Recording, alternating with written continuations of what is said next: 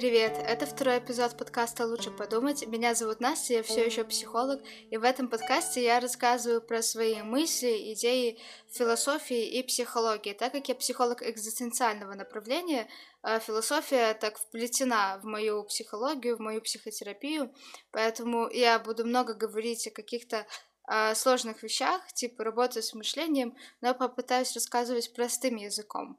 Между записью первого и второго эпизода прошло несколько месяцев.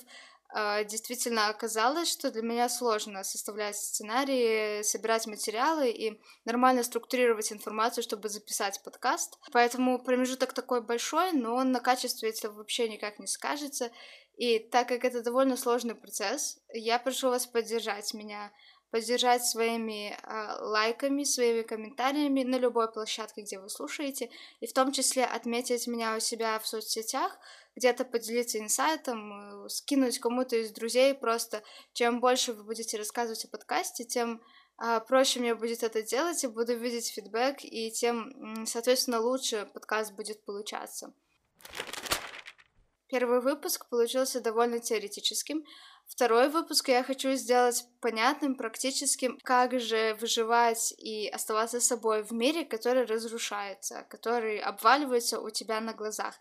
Я думала начать с какой-то своей истории, но поняла, что пока что не готова делиться супер личным и особо не могу даже чего-то вспомнить такого цепляющего.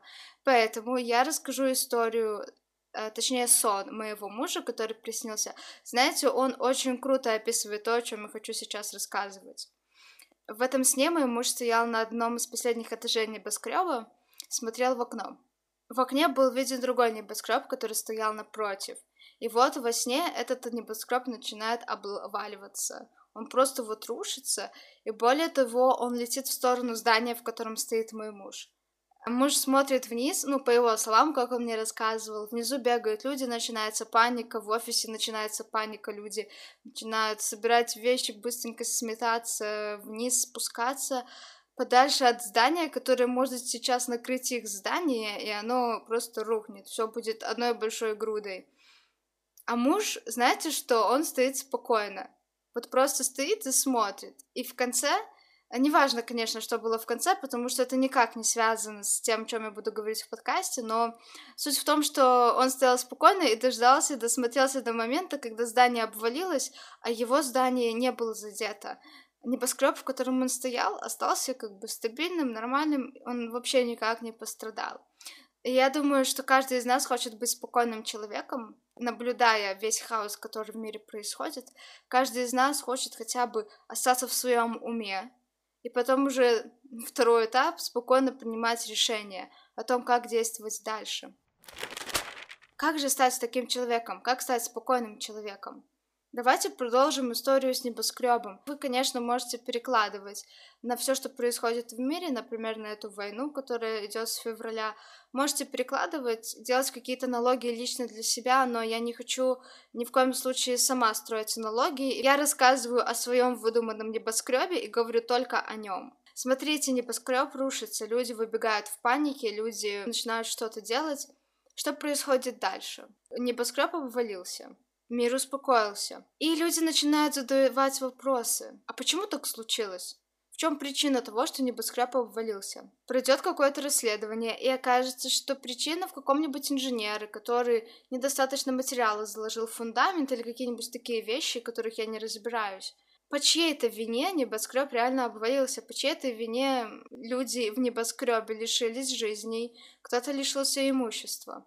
Что же делают наши наблюдатели, что делают люди из уцелевшего небоскреба? Они продолжают задавать вопросы, и здесь уже вопросы касательно того, что будет сделано относительно человека, который виновен в случившемся. Они говорят про справедливость. Они говорят, что ты стал причиной того, что люди пострадали, люди погибли, ты должен понести наказание. А вдруг происходит так, что наказание человек не понес? Люди продолжают задаваться вопросами, а почему мир такой несправедливый? Почему вообще случилось так, что этот небоскреб должен был упасть? Может быть, с моим небоскребом что-то не так? Может, скоро и мой небоскреб рухнет? Меня уже где-то штормит, качает. Что-то может не так происходить. И что происходит в жизни таких людей? Это люди безумно неспокойные, разумеется. Они пытаются найти ответы. Но проблема в том, что когда мы ищем ответы на глобальные вопросы или пытаемся изменить ситуацию, которая нам не подвластна, мы сами свою жизнь ставим на паузу. Мы говорим себе, знаешь, то, что в твоей жизни происходит, например, твои какие-то цели. Вот на фоне глобального, на фоне масштабов вот этой вот войны, например, которая происходит, ну это ничто. Ты должен забыть про это, например, либо как-то свои цели вписать в мир, который происходит. вообще ты не имеешь права оставаться нейтральным, рациональным, принимать какие-то решения, которые не касаются текущей ситуации. Мы себе говорим, наша жизнь сейчас не так важна, вот важнее решить глобальные вопросы, важнее понять глобальные смыслы. И часто именно так и происходит, знаете, это можно интерпретировать и перенести на какую-то очень маленькую ситуацию, например, ситуацию потери работы, когда мы начинаем задаваться вопросами, начинаем в чем-то себя упрекать. В итоге мы превращаемся в людей, которые тратят всю энергию, всю свои силы на то, чтобы размышлять, а скорее просто мы мыслительную жвачку вот это вот пережевывать, вместо того, чтобы действовать. Но, конечно, вы скажете, размышления важны. Я тоже скажу, размышления важны. Подкаст называется «Лучше подумать», и нам реально нужно думать. Только думать нужно правильно. У нас есть две зоны ответственности. Первая зона – это наше мировоззрение, наши убеждения и наши ценности. И вторая зона ответственности – это наши действия. Давайте начнем с мышления. Самая моя любимая тема и самая сложная. Я постаралась все упростить максимально для того, чтобы понятно объяснить, как же мыслить так, чтобы не мир на тебя влиял, а чтобы мир помогал тебе становиться крепче, чтобы мир укреплял твои принципы, твои ценности, чтобы мир помогал тебе создавать нормальное, адекватное, здоровое мировоззрение. Правило номер один – это наблюдение и анализ это все в одно скидываю. Потому что как только мы наблюдаем какую-то ситуацию, например, падающий небоскреб, мы начинаем анализировать, почему же эта ситуация происходит. Мозг так устроен, мы сразу хотим себе все объяснить, и это окей. Так давайте объяснять, и наша задача здесь объяснить себе реально, адекватно, Правильно, почему же рухнул небоскреб? И очевидно, что виноват не один человек. Очевидно, что к ответственности нужно привлекать многих людей. Там могли сыграть какие-то э, технические факторы, на которые люди не могли повлиять. Наша задача в процессе анализа охватить как можно больше сторон проблемы, ситуации, которая перед нами стоит. Третья стадия – это формирование своих убеждений, своего мировоззрения. В процессе анализа мы выделили какие-то гипотезы, мы выделили идеи, которые эта ситуация нам показала. Например, мы выделяем идею того, что человек должен понести наказание за ущерб, который он принес. Дальше мы погружаемся в свое мировоззрение и думаем, вот у нас когда-то раньше был же какой-то взгляд на то, что такое несправедливость, как с несправедливостью бороться, и смотрим, то убеждение, которое у нас сейчас появилось о том, что несправедливость нужно наказать, оно соответствует нашим прошлым убеждениям. Если не соответствует, принимаем ли мы новое мировоззрение, новую точку зрения. Если соответствует, наше мировоззрение как бы подтверждается. И здесь за нами выбор, как мыслить. Здесь, конечно, нужно критически подходить к тому, что мы можем не до конца воспринимать ситуацию. И не нужно в супер серьезно относиться к своим вот убеждениям. Мы должны себе давать отчет в том, что мы не всегда все будем понимать. Наша задача максимально практично, реалистично и в рамках этики поступить с другими людьми, поступить с этим миром, да, реализовывать свое поведение. И таким образом можно строить убеждения из любой ситуации. Если, например, вы жили в семье бедной, в семье не, недостаточно финансово обеспеченной, вы вынесли какие-то убеждения, и к вам приходит ситуация, которая опять сталкивается вас с бедностью или наоборот с большим богатством. Ваша задача снова и снова анализировать ситуацию и проверять себя, что вы думаете про деньги, как вы относитесь к себе богатому или к себе бедному, почему, по вашему мнению, у вас много или мало денег, хорошо вам, комфортно, как в итоге вы решаете, какое мировоззрение вы решаете принимать относительно темы финансов, например так мы должны жить, мы должны анализировать мир, мы должны наблюдать за миром, потому что это приземляет нас и помогает нам оставаться живыми, нормальными людьми, с которыми можно общаться, которые полезны себе и обществу. Проходим стадию размышлений. Точнее, как проходим? Смотрите, здесь есть такая тема, что иногда люди просто увязают в размышлениях.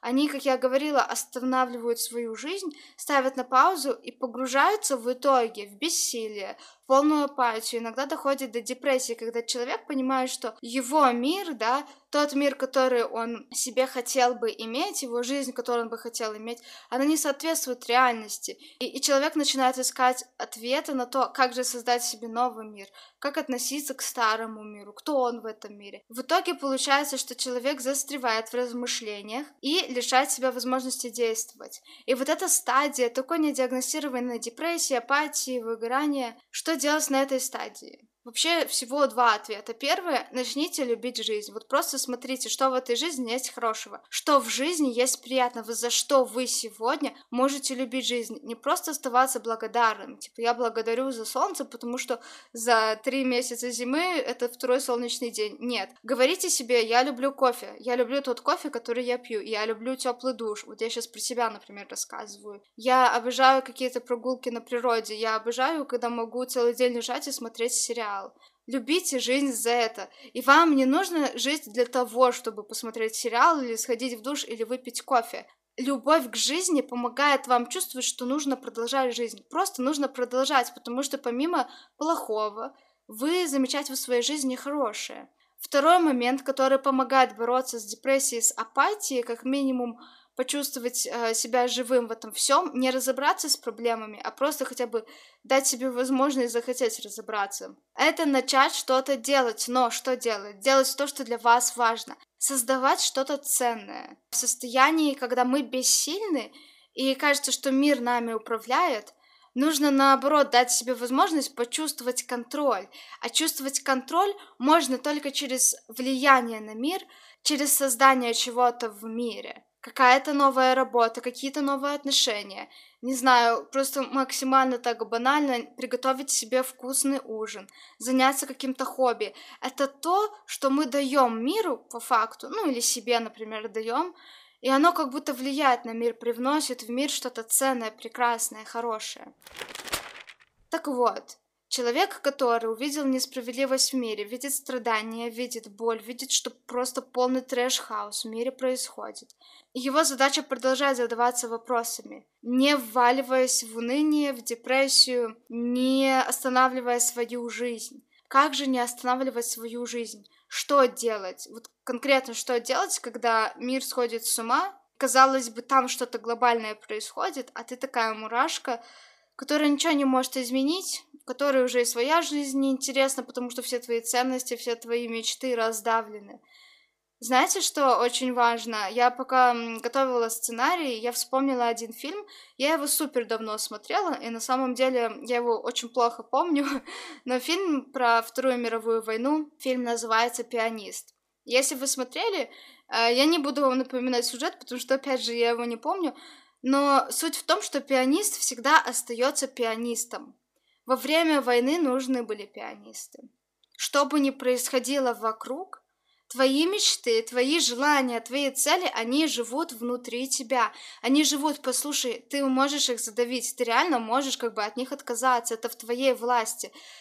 Но мир никогда не заберет твоих мечтаний, мир никогда не заберет твоих желаний. И как бы сильно тебя не давило, что бы в твоей жизни не происходило, если ты поймешь, что я знаю, чего я хочу, я знаю, как я хочу действовать. Я знаю, кто я такой, какие у меня цели, какие мечты. Тогда в любой ситуации ты сможешь опереться на себя. Опереться не на мир, не на свои результаты, не на людей вокруг, не на свои достижения, не на свои какие-то проекты, которые ты уже построил. Ты можешь опираться на свою мечту, которая исходит из твоих ценностей, из твоих способностей, из твоих навыков и опыта, из твоей личности. Твои мечты, то, что для тебя важно, вот что есть твоя личность, и вот что будет тебя держать в любой ситуации, которая будет происходить дальше. Можно много примеров приводить людей, которые, знаете, прошли концлагерь. Не хочу просто здесь такие мрачные слова говорить. Каждый из нас может вспомнить свою реальную жизнь и вспомнить ситуации, когда казалось, что от мечты нужно отказаться, а потом проходило время, и ты понимал, что ух ты, даже есть ресурсы, есть желание что-то делать, оно даже чуть-чуть получается.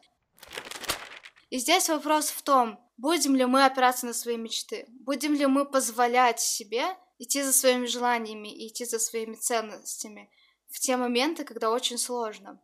Конечно, мы не обязаны.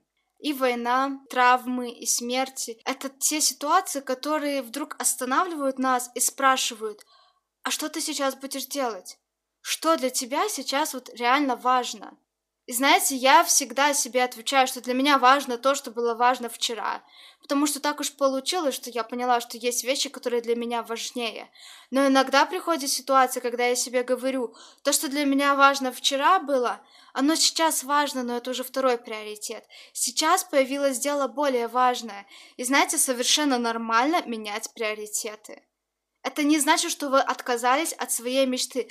Просто поймите, что если когда-то вы мечтали стать музыкантом, я не говорю сейчас какой-то реальный пример, и я не знаю, насколько реалистично он звучит, поэтому просто представьте логику того, что я объясняю. Если вы когда-то мечтали стать музыкантом, собирать огромные арены, но пришел какой-то момент, когда вам нужно купить за что-то покушать, поесть, извиняюсь, русский язык, это не значит, что нужно стать возле этой своей мечты, выкопать могилку и закопать ее, положить туда, сказать, ну, прощай, мне не быть музыкантом. Нет, это значит, что, скорее всего, в ближайшие три месяца вам просто нужно подзаработать. Оставить музыку либо как хобби, просто, ну, чтобы не забыть какой-то скилл, либо продолжать на том же уровне, просто работать в несколько раз э, упорнее. Вы идете, чтобы зарабатывать деньги, поесть и дальше вернуться к своей мечте, потому что у вас будут уже какие-то ресурсы, потому что мечта это всегда про ресурсы, вам нужно за что-то ее реализовывать.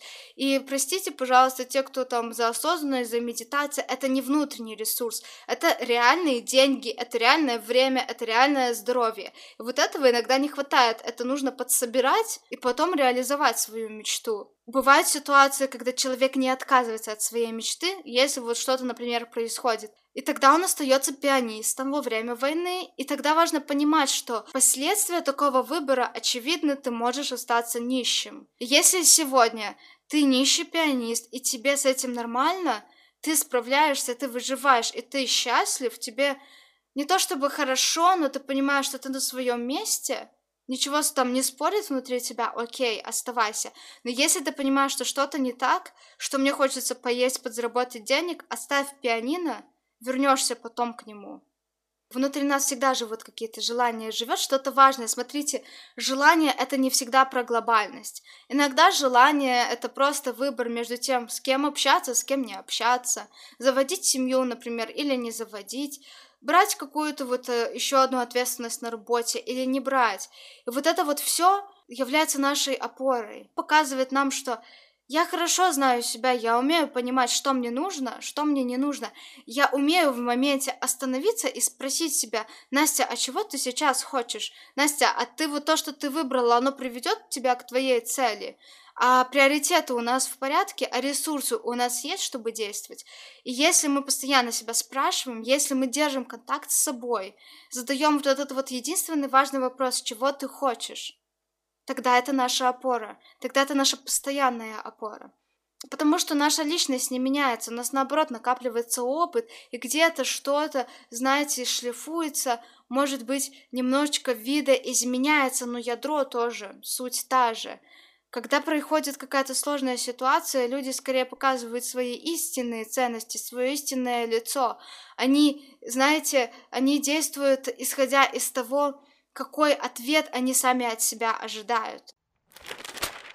Последний момент, как же выживать, оставаться собой, когда мир рушится. Я уже сказала, что очень важно правильно размышлять о мире, позволять себе анализировать мир, задавать вопросы, правильно на них отвечать, при этом не впадать в уныние. Важно очень сильно себя понимать понимать свои мечты, свои желания, задавать себе вопрос, чего я хочу, для того, чтобы четко видеть, куда я буду двигаться, и это будет вашей опорой на постоянной основе. Вы будете знать, что в любых событиях, что бы с вами ни происходило, вы выживете, вы справитесь, потому что вы знаете себя и знаете свои качества, которые помогут вам дойти туда, куда вам нужно. Последний момент. Действуйте. Никогда не будьте человеком, который просто сел под гнетом своих проблем, сел под гнетом вопросов нерешенных и остановился. Сел и бездействует. Вам хочется действовать, у вас там желание, у вас какие-то идеи, а вы себе говорите, нет, я сначала должен с чем-то разобраться, нет, я сначала должен себе все объяснить, сначала мне нужно прописать огромный план, стратегию, и только потом я могу действовать. Нет, послушайте, наше бессилие часто приходит в состоянии, когда мы хотим что-то делать, но почему-то себе запрещаем это делать мы себе там найдем рациональные доводы, почему сейчас что-то не нужно делать, почему не нужно идти к своей мечте, к цели, к желаниям, почему вот нужно другой приоритет поставить, хотя в реале хочется именно этот приоритет, а мы пытаемся рационализировать. На самом деле рациональность всегда есть за нашими желаниями. Просто ее нужно уметь правильно откапывать.